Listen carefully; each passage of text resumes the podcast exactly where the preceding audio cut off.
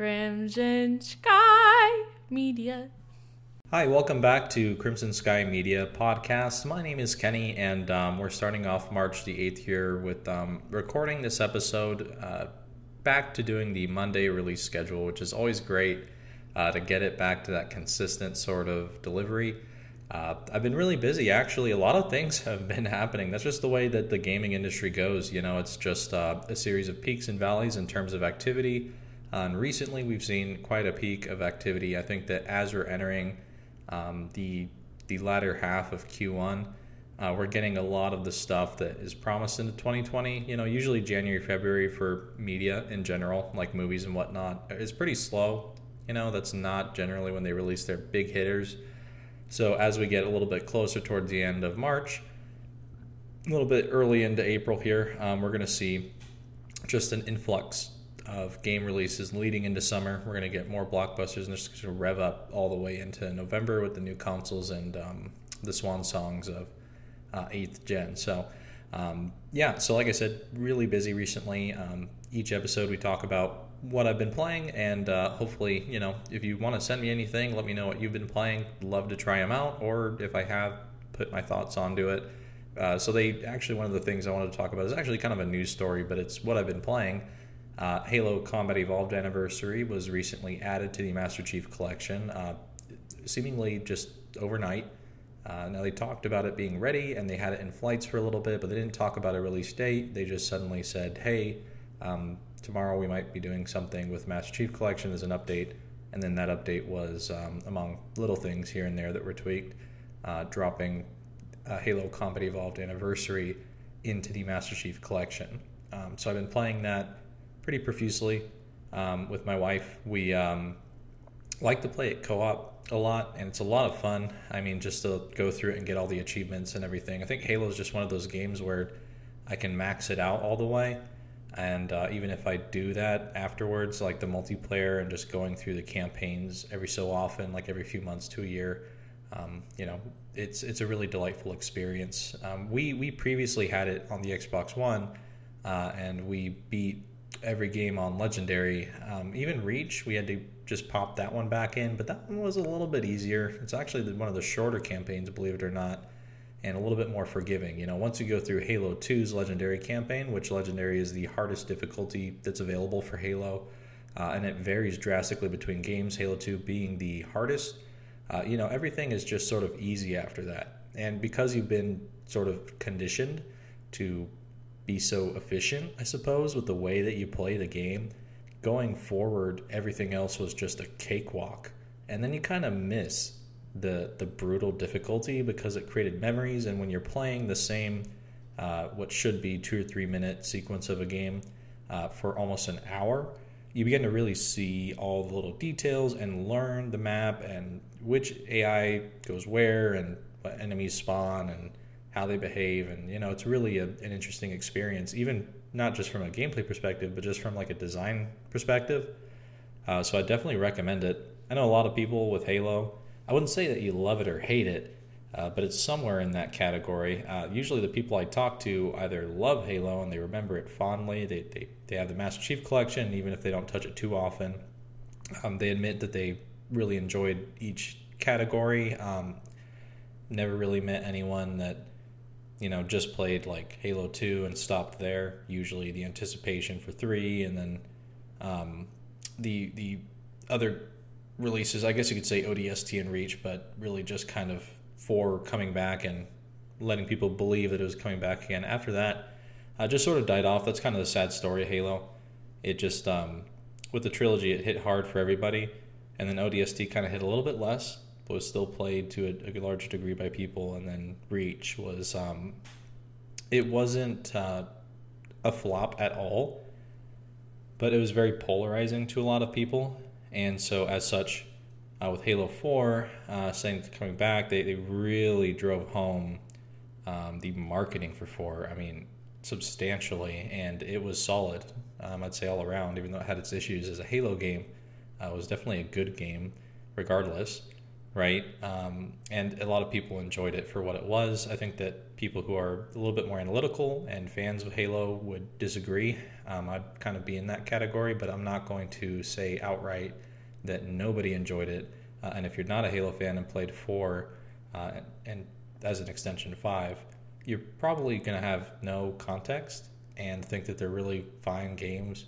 That's kind of where that argument sort of uh, has a divide for me because uh, it's it's kind of funny among my friends. We have this joke because I hate the argument of uh, like in a franchise, right? A, a game will release that's uh, much different than its predecessors, and people will say it's a good game. It's not just not a good Halo game, or it's just not a good Gears of War game. You know, and well, no, because it's a follow up to those games, so it's immediately being held uh, to to its predecessors, and if it's worse than them, then that affects the quality of the game for me. Um, now, again, it gets really in, intricate with that conversation, but that's basically the gist of it. However, the exception, I guess you could say, is that if you haven't even played the earlier games and you play it, um, yeah, it could be a fun game. I think four and five would probably appeal to a lot of people, but there's also foundations of Halo's gameplay that extend into four and five. So it would also be, I would imagine, little polarizing for newcomers as well. Um, things like the time to kill, the movement, what you can do uh, when you interact, like the three pillars like of Halo. Which, if you don't know, uh, the meta has always been surrounded around three things, which is melee, shooting, and grenades. Um, the only other thing that they tried to mix in is like armor abilities, and they still do that. Um, but I think that the purest form of Halo is three, and um, the armor abilities in it were pretty unintrusive for the most part. Uh, a lot of people would say Halo 2. A lot of people would even, to a lesser degree, but say Halo 1. Um, but 3 was clearly where they peaked. They understood what they wanted to do. It was the most polished version of that sort of arena influenced game. And um, I'd probably recommend to anyone who wants to play a really good Halo game for the first time. Um, if you can't go back to Halo 1 and 2 for whatever reason, uh, then three is probably the best one in the franchise. And then I would just kind of leave it at there. Recommend playing one and two, but three is the best one. Um, so we've been just going crazy at it. Um, right now, we're trying to do the par time run, which is essentially just beating certain levels under a certain amount of time. Uh, and then I'm going to move on to par score, which is a little bit more tricky because score is, um, you know, you have to get a certain amount of kills, you have to get a certain amount of, um, well, prevent a certain amount of deaths uh, because essentially if you die too many times, which is riskier with two people, but also higher risk, higher reward, you can also get more points with another person. Uh, then the the score cuts off and you can't earn any more points, but you can continue to lose points by dying, team killing, killing friendly AI, all that stuff. So it's really a little bit harder. Easier to blow through a game on easy, beating missions in under 10 minutes, uh, than it is to try to beat a high score on higher difficulties. Um, so that's really what I've been just caught up in. I have been playing more Boneworks, and then of course Red Dead Redemption 2, which is getting a little bit worse with hackers. Admittedly, not like griefers, but just weird things. Like I was playing Red Dead 2 online, and uh, I'm just standing there, and then suddenly, every time I spawn, uh, like 30 in like invincible NPCs um, would just spawn on top of me and start shooting at me and uh, there's just stuff like that. And when that happens, you can just quit the server and join another one. I don't think it's a huge inconvenience, but it's an inconvenience nonetheless. And uh, hopefully, Rockstar cracks down on that. I think that what they're busy with is just maintaining it uh, and instead of uh, frequent smaller updates, what they tend to do is release giant, uh, well, I guess you could say updates, but really more or less patches with the content that comes out when they're done doing that. Why do they do that? I don't know. Uh, but that's just Rockstar for you. They're not really going to communicate exactly what their motives are with the way that they do things. And, you know, uh, I don't really care too much. I think that it's still in a great state. I think that it's obviously a high quality game. So little things like that don't bug me as much. Some others will take it religiously. And to that, I say, calm down. Um, other than that, let's go ahead and we'll go into the uh, the news articles that have been kind of coming up recently. Half Life Alyx uh, has been getting a lot of different gameplay and commentary and things like that. Um, I know Valve has been talking about it and really beefing it up. Um, the index, essentially, Uh, It's kind of um, undetermined, but obviously, I would say that it's probably a factor, uh, whether it be a small one or large one, that the coronavirus um, is affecting the production of the um, the headsets. So they're they're going to release another batch of headsets, and they were telling people that it's probably going to go like immediately, uh, like I said, and you should um, you should get it pre-ordered, and if you can't, then tough luck. The next batch won't be out for a while. Is basically what they're saying. I think that they should probably at this point outsource a lot of their uh, work to other companies. Uh, but again, with the coronavirus scare, um, it's not easy to do that because it can live on surfaces for a long time. And obviously, as um, you know, head of a company like that, and also just being careful about spreading things, you don't want people in a factory that you don't particularly own yourself working on things because there's a potential that one person may come in uh, due to different health regulations or rules under that company, uh, get their hands all over machinery or equipment that gets on the index, gets shipped to people, and you know the rest. Uh, so it's understandable. It's just a shame and somewhat ironic that it's happening right around the time that Half Life Alyx is starting to come up. We're getting the coronavirus scare that just shoots up in intensity like 10 times every day. Um, so Half Life Alyx, I'll, I'll, definitely take a look at it, but I'm really happy that I got my Rift S. And just so you know, folks, um, the Oculus still has a lot of headsets out there, and I'd probably recommend at this point, um, you know, if you haven't gotten Index and you're a little bit doubtful about getting one, um, I'd, honestly, I'd probably hang on a little bit longer at this point. If you're if you're one of those people that really need a Valve Index, um, you know, wait a week or two. You know, it's it's not coming anytime soon. You can go to places like Best Buy and whatnot and get a Rift S, um, even though they're in short supply usually. You could find one around, you know, if you really want one. Um, but if you're in a r- more rural area, um, get ready. Get ready to hit that purchase button because as soon as we get closer to the release date, which I believe is March 28th, might be March 23rd, I think, but it's I know it's in the latter half of March. Um, every single headset is going to start getting uh, sold out. So uh, but otherwise, um, the gaming content besides the just general Half-Life Alyx commentary and you know Valve talking about some of their design decisions, uh, Black Mesa finally hit 1.0. So if you're unfamiliar with it, uh, Black Mesa is a, it's titled after Half-Life 1's um, setting, which is a research facility called Black Mesa.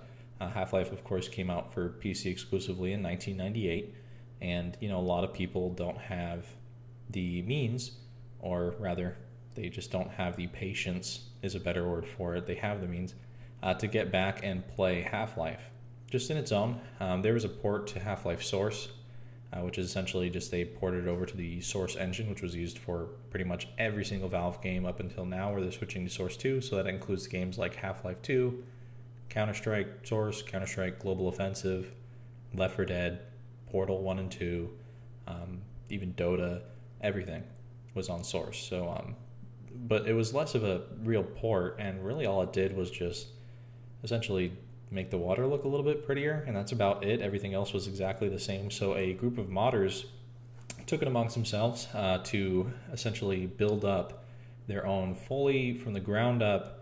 Uh, including like voice line recordings, um, sound effects recordings, everything, um, environments from the source engine uh, and this started back in 2005.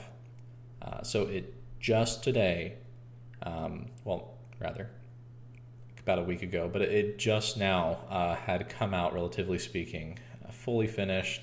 It's done. Uh, everything's good to go. So if you have 20 bucks, you haven't played the first Half Life, and you're you don't really have the patience for going through the first one. Um, it's there, it's available, and it's a fantastic game. It's a fantastic remake. Uh, they definitely changed things up in terms of the, the way the gameplay feels to feel a little bit more contemporary.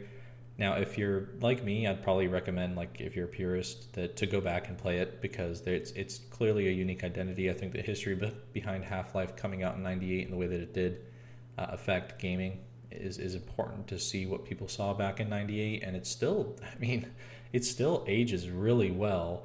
Um, so if, if you if you are really versed in, in gaming and you have a PC and you got time, I'd probably recommend going back and just I mean it's only like it's like five ten bucks. Um, Valve puts their games on sale all the time on Steam and it's totally worth the money. In fact, I'd recommend playing through that. Uh, and then going through Black Mesa so you can see some of the changes that they made because they did change some of the, the settings uh, and whatnot to be a little bit better in terms of flow uh, as well as like Xen, which is the essentially the second half of the game, takes place um, in like a space sort of environment. Without going into any spoilers or anything, it's it's it's a very strange sort of way that they uh, mess with the level design a little bit and experimented. And a lot of people say that it dropped off for them at that point. Um, I think it's a little bit of a bad rap, but I tend to agree with that. It is a little different. Um, so they, they altered that quite intensely. Uh, now, for the better. Uh, but again, it is content that has been altered or changed. So if you're wanting to see what the game was like actually in its entirety, it's there for you. Just don't get Half Life Source because you're doing yourself an injustice uh, when you could just get Half Life. Nothing's really changed too much. Um, but I'm really excited that that's happening. The um, other news article, which is the last in terms of the news that I wanted to talk about, was Amnesia Rebirth. Uh, so Amnesia is essentially, uh, if you haven't heard of it, which is kind of hard to believe. I mean, if you're listening to a podcast that's this small and it's um, about gaming exclusively for the most part, um, then you've probably played Amnesia: The Dark Descent, uh, which I believe came out around 2010, sometime around that period, if not 2010, probably 2009, but I'm fairly certain it was 2010. And it's a, um, you could argue survival horror is more or less just a horror experience. Uh, you don't get guns, you don't get weapons or anything. Um, I would say, just to define it, it was a first person puzzle horror game. Uh, and you essentially played someone with amnesia. They was trying to like put the puzzles together of what happened in this old kind of creaky, creaky castle. Uh, and there's these monsters there and everything. He's kind of going a little bit crazy. So he's getting a little bit delusional and seeing things. Um, and it's a fantastic experience. Now, at at first glance, uh, if that was the only game they made, which is Frictional Games, the developers that made Amnesia, uh, I would say I wouldn't be as excited for Amnesia Rebirth, which is the um, new game that's going to be coming out, and uh, looks like autumn of 2020 is what they say. So I can probably anticipate toward the end of the year. It might get delayed into like um, November, uh, maybe 2021. It just seems like basically any game just gets delayed all the time. So it's good to go into it expecting it, but autumn 2020, that's what they put in the trailer. Um, so the games in between Amnesia and Amnesia Rebirth, and the reason that I bring up why it's important that uh, I would be less excited if it hadn't come out, uh, is a game called Soma. Um, so this game, I'm pretty sure it came out around 2016, and it was uh, it was more of a sci-fi horror puzzle game, first person, of course. That they have this this um, sort of style of gameplay that they just kind of nailed down with Amnesia: The Dark Descent, and they're probably going to continue doing that with Amnesia Rebirth, but it totally changed the way that I saw frictional games and what they're capable of. Basically, what frictional games was before Amnesia the Dark Descent, which, just to put it bluntly as a preface, Amnesia the Dark Descent was a stroke of luck. Uh, they got really lucky with they just landed something that just worked and they're sticking with it and they're improving upon it which is great sometimes you have to feel around something to get the the flow of it before that, it was a ton of just really rough around the edges, not too appealing games, um, which were very similar in the way that they are built uh, from a fundamental gameplay perspective, but it's just very mediocre. You, the reason you haven't really heard of any of them is because they weren't very good. Uh, and then they came out with Amnesia the Dark Descent, and it just took off. And from there, they realized what they needed to do, which is smart and they're just continuing to essentially do those types of games, usually pretty far apart. Um, another developer took on an Amnesia game, uh, Machine for Pigs, uh, which was kind of like uh, I don't know how to explain it. It was sort of a spin off, to my knowledge. I have it. I haven't touched it. the The reception was pretty mediocre, and I it's like like with Halo, right? It, when Bungie, if if they were to outsource uh, another Halo game to a different developer, uh, like a mainstream type Halo, like first person shooter, um, I don't think I'd probably be interested as much in playing it. Um, I think it probably would for analytical purposes, but that's just the way that I am, especially since the reception was so poor with Amnesia's A Machine for Pigs. Those types of games, like, they're not something I wouldn't play or hate necessarily, but they're on the back burner and they're not top priority. Um, so Soma was uh, the reason that Soma is such a good game is it fully understood how to a, tell a narrative in the way that it was doing things. I think with Amnesia's The Dark Descent, they did a good job, but with Soma, um, they were able to really understand kind of what they're doing with things. It was no longer sort of experimenting.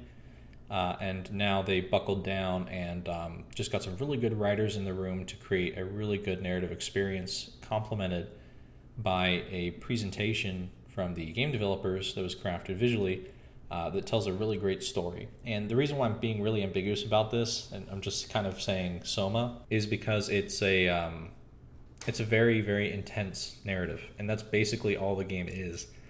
Now, whether a game is good or not based on the um, the gameplay is is an argument in and of itself. But I think that just as an experience in general, that's only available as video games, I say that then it is a very good game, uh, and you should definitely give it a try. It talks a lot about sort of identity and perspective, and it goes into certain subjects of existentialism uh, about like who we are as an identity and everything, like in our, our own selves, our consciousness. Um, and that sounds really deep and kind of narcissistic, but um, I'm telling you, if you have the time to play it, it's probably one of the best horror games ever made, just from a from pure storytelling perspective. Um, I think there's a lot more games that could go into that category, but that is definitely up there in terms of what you need to play. Solidified itself as an instant classic. Is it a masterpiece? No, I, I don't think so. A lot of people do. And if you look at the Steam review page or just Metacritic and all those other things, a lot of people, you'll hear the word masterpiece uh, echoed quite a bit. Uh, and I appreciate that people love that game so much because I really do think it's really good. But if the story was worse, I don't think that there's really much else in terms of redeeming factors that you could probably go back to and say, yeah, I'm gonna I'm gonna replay that game because, I mean, what are you gonna do? You know, you interact with objects, you manipulate them, and you may solve a few puzzles. That's all the gameplay is. Um, the term walking simulator is used often with these types of games I don't think that it's necessarily just a walking simulator, but I, I can see where that that argument can be made. Uh, so take it with a grain of salt. Uh, if you're looking for something that's uh, a little bit more dynamic in terms of how you play the game, a little bit more rewarding based on the choices that you make, Soma isn't for you. But if you're into gaming as storytelling device and you like a really well crafted world uh, with something with very minimal glitches, it's pretty polished uh, then highly, highly recommend Soma. Uh, so that's basically the bulk of it. Um, there's some other stuff that I've kind of been dabbling around in. Um, games like uh, Mafia 2 and um, I don't know, Bioshock 2. I'm, I'm kind of like revisiting some nostalgic games and it can be pretty fun, but you know, the, the, the main brunt of what my enjoyment has been has been Halo CE and uh, going in and just trying to finish Boneworks.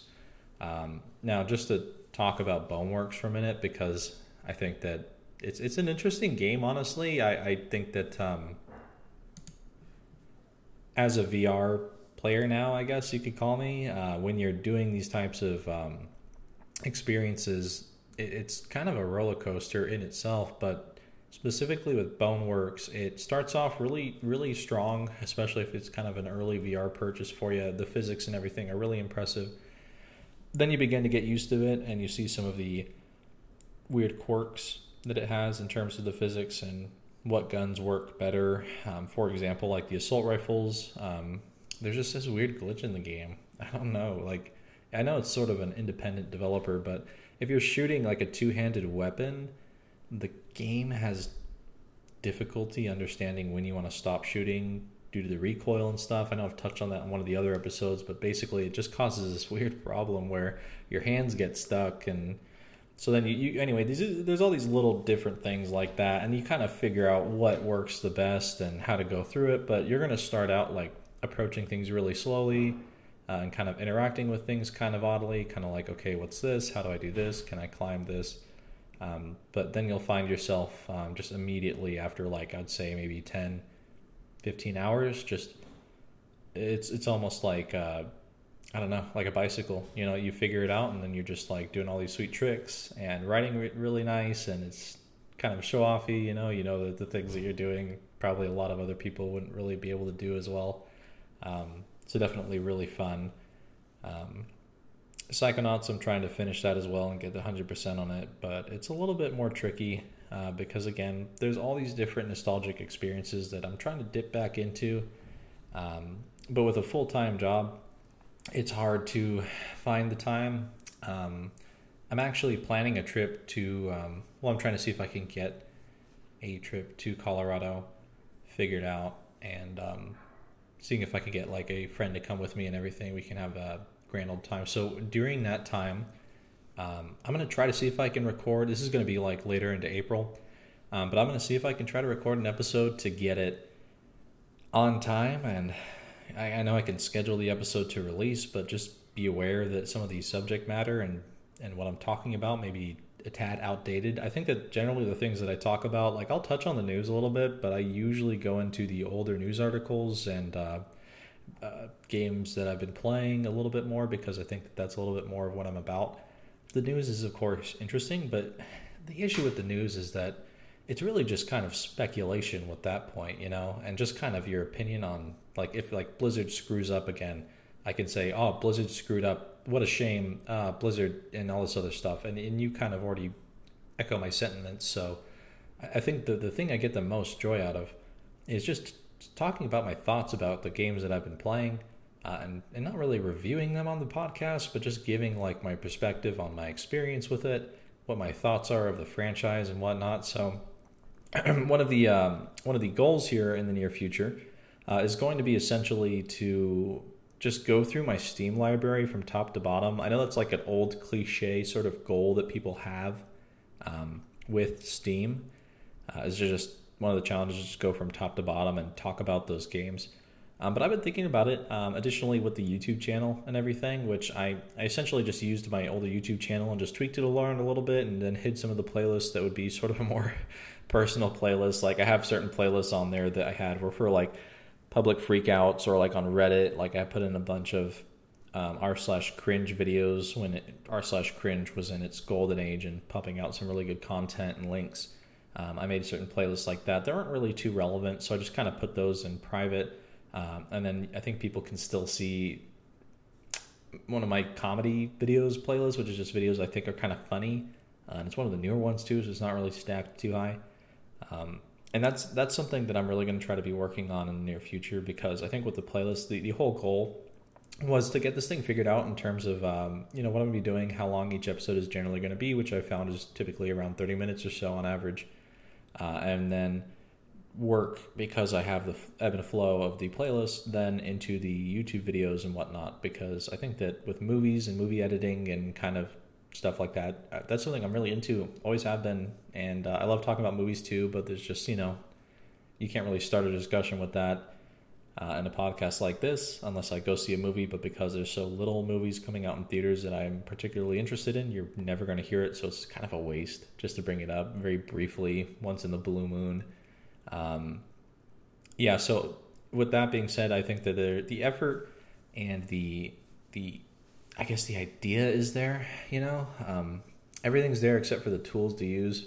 And because I'm a little bit unfamiliar with video editing in that regard of like which software would be the best, I'm kind of just looking around. Um, I think that um, uh, I recently took a loan out of my 401k, which, if you're unfamiliar with what that is, it's a little bit different than getting a loan from like a bank, right? Like you choose the amount as low as like $60 up to like thousands and then you essentially just put that money back into your 401k with accrued interest, um, like a set amount. Um, you choose like the the rules essentially, and because it's your your own money that you're taking out and then putting back in, it's almost immediately approved, which it was, and then um, you know the rules of putting it back in are a little bit more loose, you know, because again it's sort of your money, so it's not really like they're they're loaning you much of anything. Um, so anyway, I took some money out of that. Uh, that's going to essentially help out with um, little things. I wanted to put some of that also toward the um, the podcast. So what I'm looking at is perhaps obviously the mitigation of some of the echo, as well as um, putting in some effort to get a good recording software. And I'm dabbling around with sort of the reviews and reputations of certain ones. I think Sony Vegas Pro is probably what I'm leaning towards because I know for like decades people have used that now at this point, uh, and it's done pretty well.